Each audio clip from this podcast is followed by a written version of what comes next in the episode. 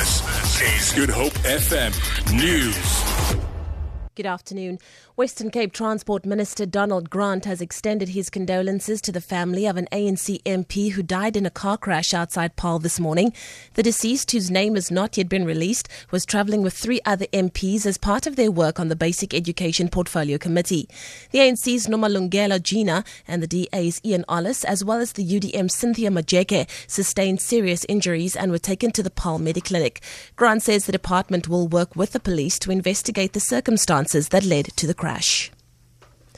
Two suspects have appeared briefly in a packed Malmesbury Magistrates Court in the Swartland in connection with the murder of five year old Caitlin Wilson. The girl's body was found on a farm in Riebeek West Sunday following an extensive search, Lynn Arendse reports. Caitlin's mother, Yvonne Wilson, says the family is inconsolable after the loss of her little girl. The 24 year old mother says one of the suspects is known to the family and that it is hard to believe that this could have happened. Wilson says her daughter was a friendly child and a joy to be around. She says it will take her some time to come to terms with what happened. The case has been postponed to next Tuesday for further investigation. Len Arendse, SABC News, Malmesbury Magistrates Court. Public Enterprises Minister Lynne Brown has asked for personal assistant Kim Davids to step down following allegations related to the email leaks this week.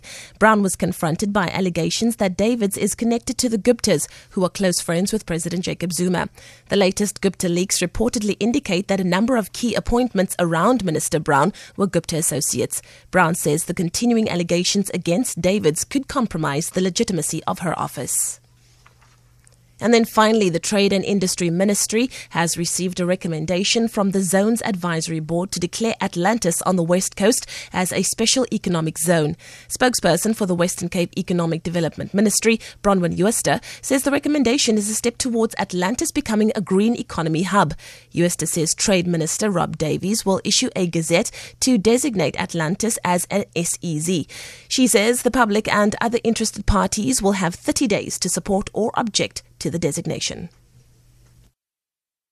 The SEZ will deliver an economic boost to Atlantis and the Western Cape. We know that there's 1.8 billion rand investment in the pipeline and that hundreds of jobs have already been created there. South Africa is the world's fastest growing green economy and the Western Cape is at the center of this growth.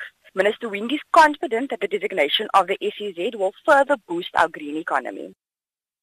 For Good Hope FM News, I'm Leanne Williams.